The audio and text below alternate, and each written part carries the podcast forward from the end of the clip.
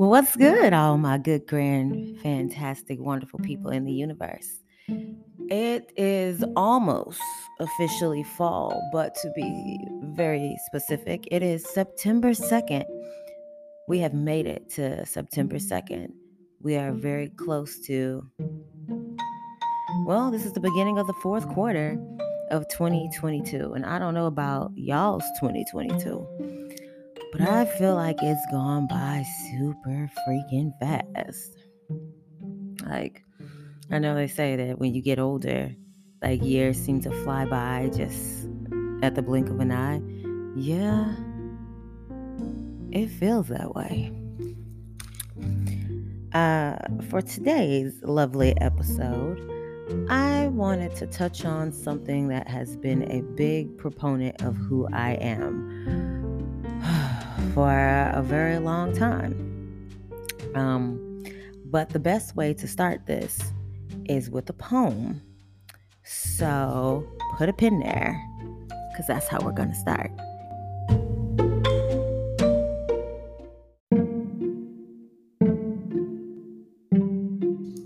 So, my very first poetry book that I published and, you know, I have to look at the actual beginning of the book to remember the date. And I don't think I put the date in here then. Yeah, because I used to publish these books so differently that I don't remember where this one was first published. But um it was a, like a collection of stories and tales and lessons, and which is what a majority of my stuff is, unless they have uh, certain Jesus, I'm in here dropping things, unless they have certain themes. Um, however, to get us ready for what this particular episode is going to be about, I felt like it would be uh, best to read this particular poem called Just Black. Maybe. So uh, that's what we're going to do. Back when I was 11, a man told me he liked the tone of my skin. The mix of browns with his brown seemed like the nice idea.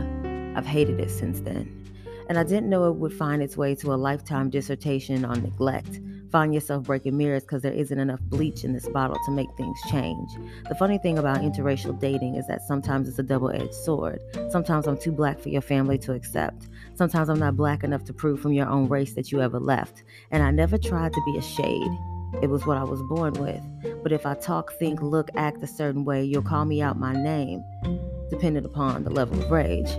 I'm that black bitch when I get the spot you wanted. That colored girl when you don't know why I'm the one you thought you wanted. That black bitch when I show up to the party and they all like me. That colored girl when you realize I can enunciate and demonstrate eloquently. And there's still not enough bleach in this bottle to change any of this. So when he told me that he should have never, or that he should have just dated a white girl, I said, okay, I guess you're right but I never thought I was acting anything white and exactly why my particular version of black just wasn't quite right. We haven't spoken since that night. Because the black can only fade to black when she finds herself under attack for a color that she spent most of her life trying to retract. Funny how it all comes around. Sue me for not wanting to deal with the current trend of child amongst black men. I really just don't want to be your mother. Don't want to be your video vixen and not trying to be your justification for why you don't date us. You made up your mind before I came to the table. Stop using me as a scapegoat. You say you aren't able to handle. It's really that simple. If you want to push responsibility. That's the thing about maturation deficiency. Sitting across from me with your hat on backwards, your little bow tie, asking me how many white boys I'm gonna fuck until I realize I'm living a lie. And there's still not enough bleach in this bottle to change any of this. That black bitch that turned you off from the crowd is more than likely your mother, but if you needed to be me, then I guess it's me right now. I barely know you, but I've caused this much damage somehow. That's the funny thing about non dating. Screaming in the streets that I'm basic and you hope that the next white dude rapes me, that maybe I'll find my way back to black men where I belong, but to none of my issues did I ever tag a skin tone. So, which one of us is really on the defense? And you stare at me across the table, wearing your Yankee hat, some faded t shirt you've worn 10,000 times, and you can't understand why they stare at us, and I know. You say it's because they don't expect me to be with you. I assure you it's because they don't expect you to be with me. That's the funny thing about interracial dating. When does it become more interpretation, less of the perception, and maybe I needed to stain this instead of skin to get to under? and realize I'm truly now okay with it. I can't cure the world. I can't make the sight of all of it change. I can heal myself. Be the little black mm-hmm. girl that the party craves. I can mm-hmm. take this full bottle and pour it down the mm-hmm. drain. I can look at you across this table and ask you to call me Jess Black. Maybe.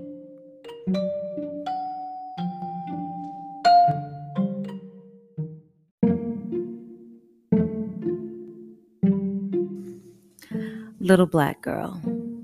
Hey, little black girl.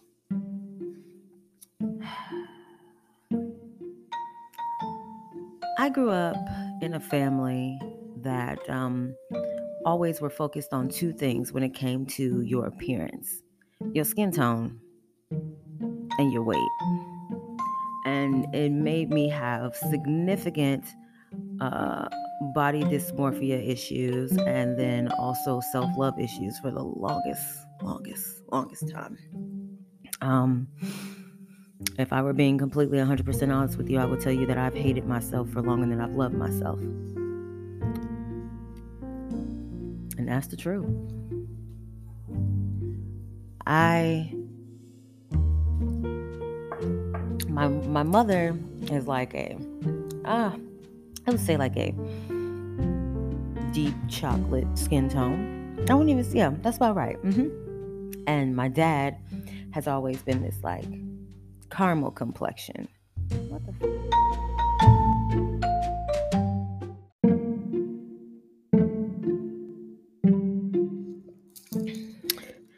So when you uh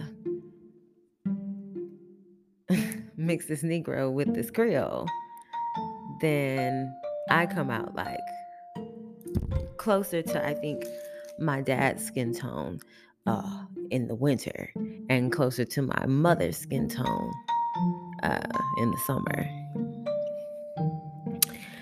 Uh, and I used to struggle with that. Uh, only because um, uh, even though there were varying skin tones in my mother's family, uh, sometimes I felt like I was made to feel, well, I had already felt like I was made to feel othered and like I didn't belong just because my background was different, just because I grew up overseas mostly. And um, I was not a privy to racism so blatantly uh, in my formative years. Moving from Germany to Louisiana small town, southwest Louisiana to be specific. Racism was thrown heavily in my face and it was very confusing to me. The culture shock of moving from Europe to the States was that people are not going to like you just from your fucking skin tone. And I was not used to that being an experience. So I had to learn to be hated for existing. And as a child, that was very hard to digest. And my way of digesting it became regurgitating that um, unnecessary, unwarranted hatred that was coming to me from outside spaces, internalizing that and giving it to myself. That's literally what happened. Like, all the times that I didn't like myself really genuinely came from feeling like I needed to believe the Kool Aid that was being given to me by people who didn't even know me and people who were not even interested in knowing me. It's just, you know, people are taught racism. No matter what, you know, some folks like to say, whatever they want to call it you're taught to hate somebody else. And that's what I felt like was going on on a daily basis around me. And I did not realize that uh, for a long time I was also giving it to myself. I, um, something as simple as with me being on the heavier side as a child, um, I carry all my weight up top.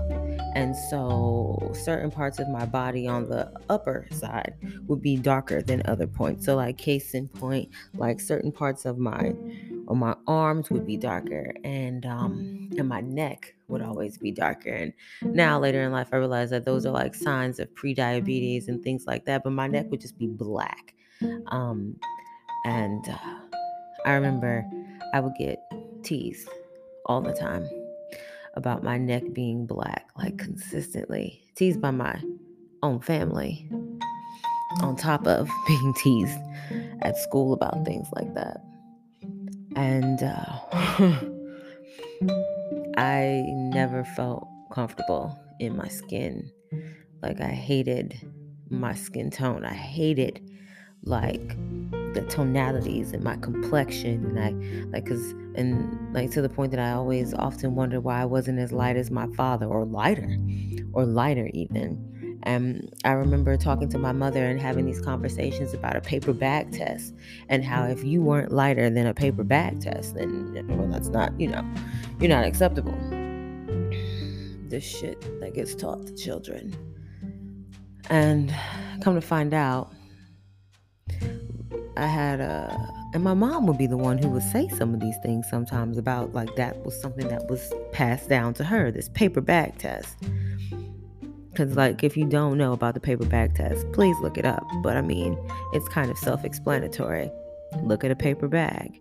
If you are not that complexion or lighter than that complexion, you're essentially garbage. Uh, so um me and my mom was having a conversation one day and she told me about like when her and my dad first got together, his mother, who was um probably about the same complexion as my mother, uh would say all the time that my mom wasn't good enough for her son because she wasn't as light as he was or lighter. Fast forward, it's mm-hmm. funny that he gets married to a white woman and then she buries him in a fucking wooden box. But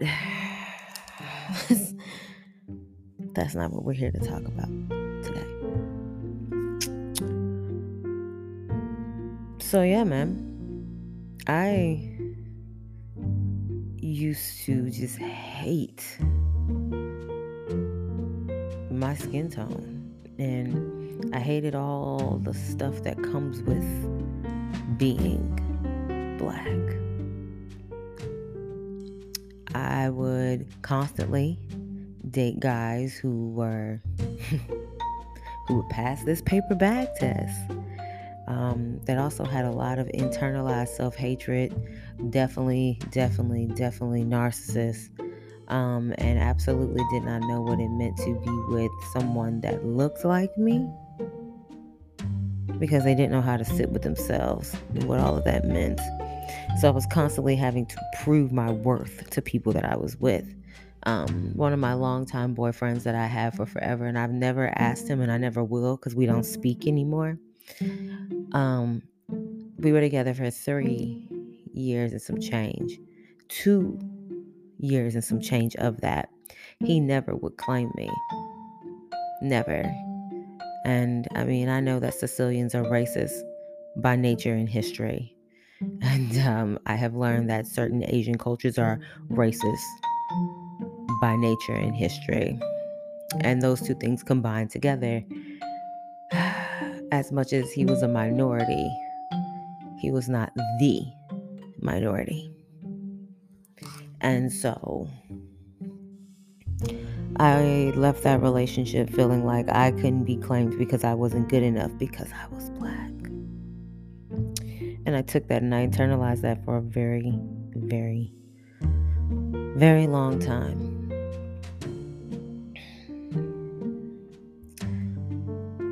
I'm trying to remember where the shift happened because there was a shift at one point, and I'm trying to pinpoint when it was because I don't remember entirely. Uh, the entire time that I was in high school, I had these self image issues, and I did have them uh, in the military, but not as much. When I went into the military, like it's so many of us from so many different walks of life and background that you just intersperse and you just mesh with people that you otherwise wouldn't talk to, and you really don't see color like that. And I'm not saying that I don't recognize color. I'm just saying that it wasn't a, it wasn't the topic of discussion every time you enter a room like it is when I'm out here in Austin.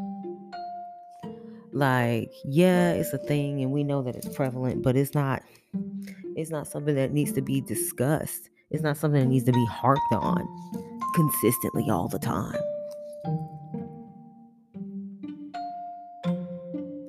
So like at some point mm, I got it. So some point in this timeline, we moved to California, specifically to the Bay Area.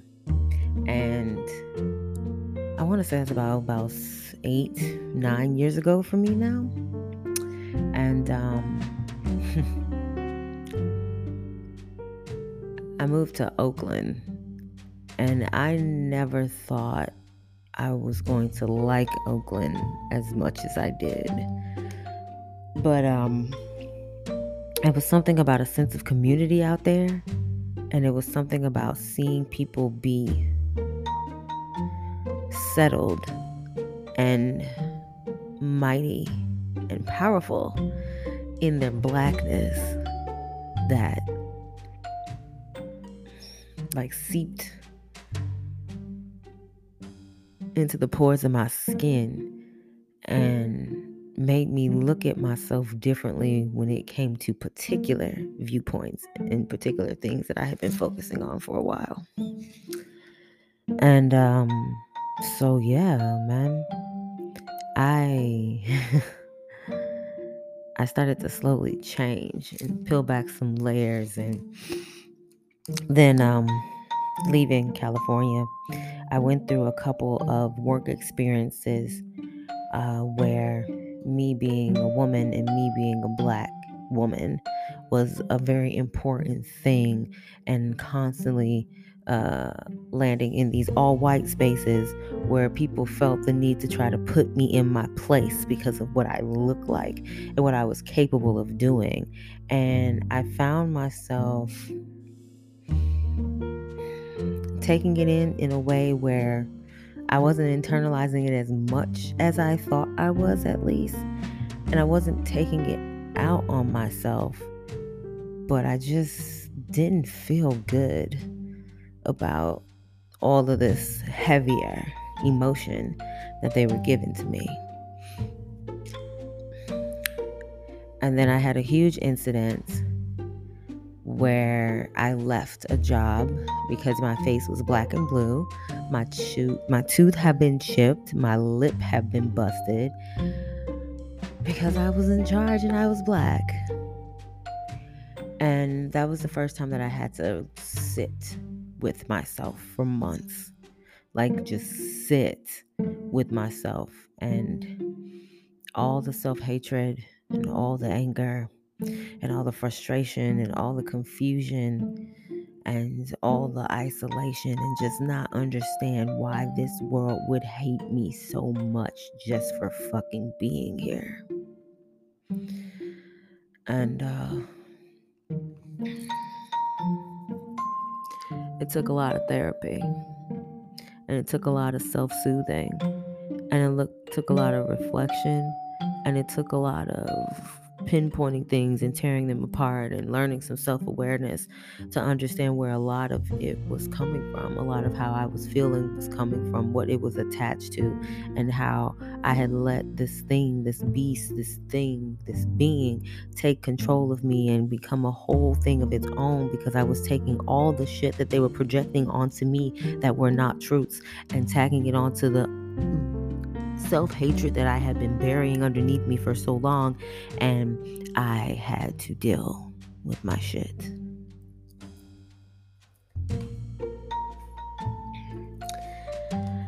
And so I did.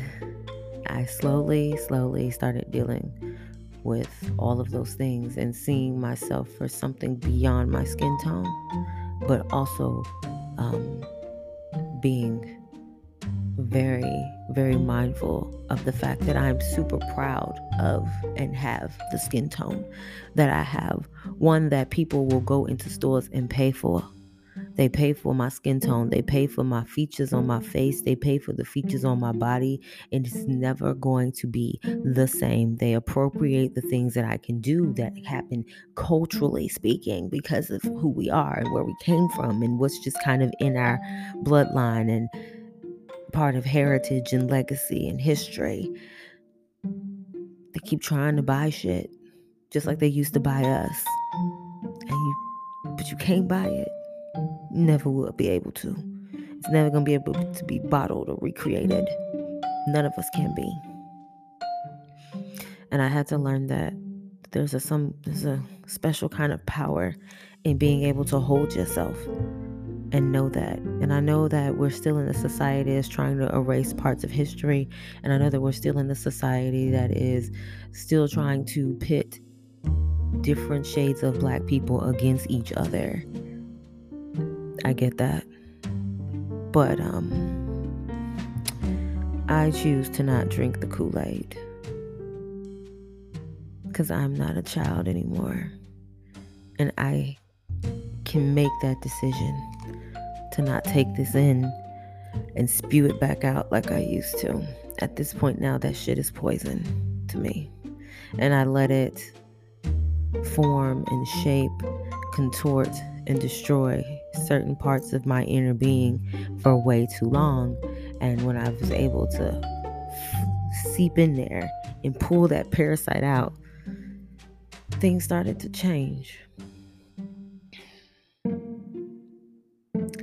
Things started to change.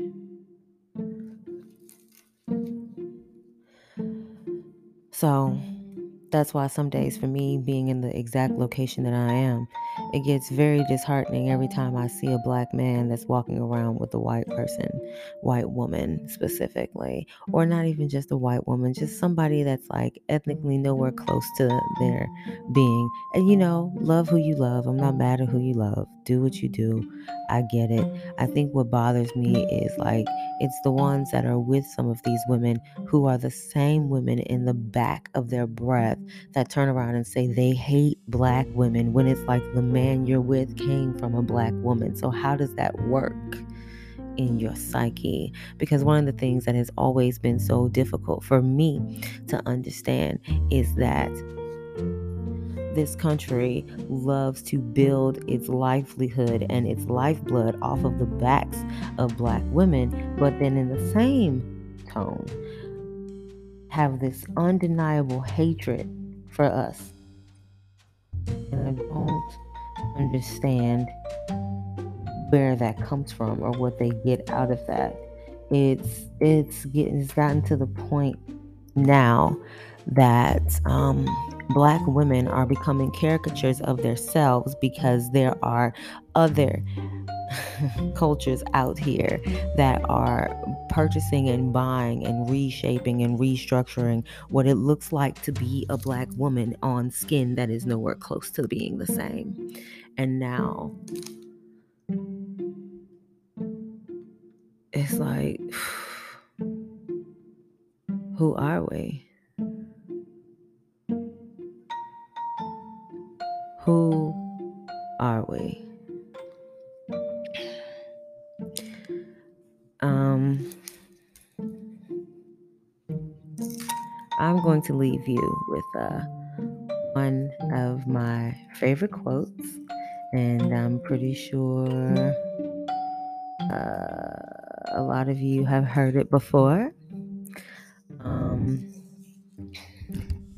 but I wanted to definitely uh, read a bigger excerpt uh, of it.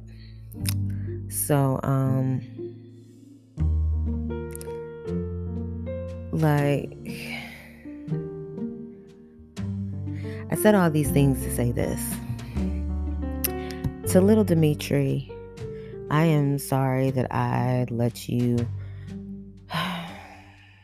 get caught up in the bullshit for so long and sit there and have to deal with the nonsense for so long and not love yourself because other people are telling you that you shouldn't love yourself. And it's all projection. That whole adage about hurt people, hurt people is very, very true. But like, it's. Mm, we also hurt ourselves by not um, giving ourselves the space that we need to learn to grow, to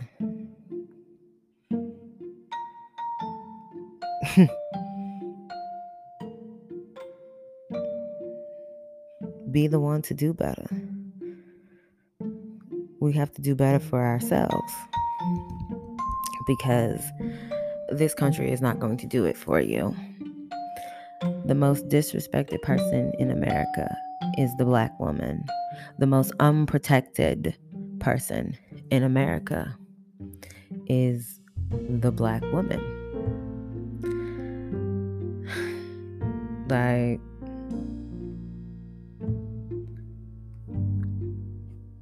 the most neglected person in America is the black woman. Who taught you to hate yourself?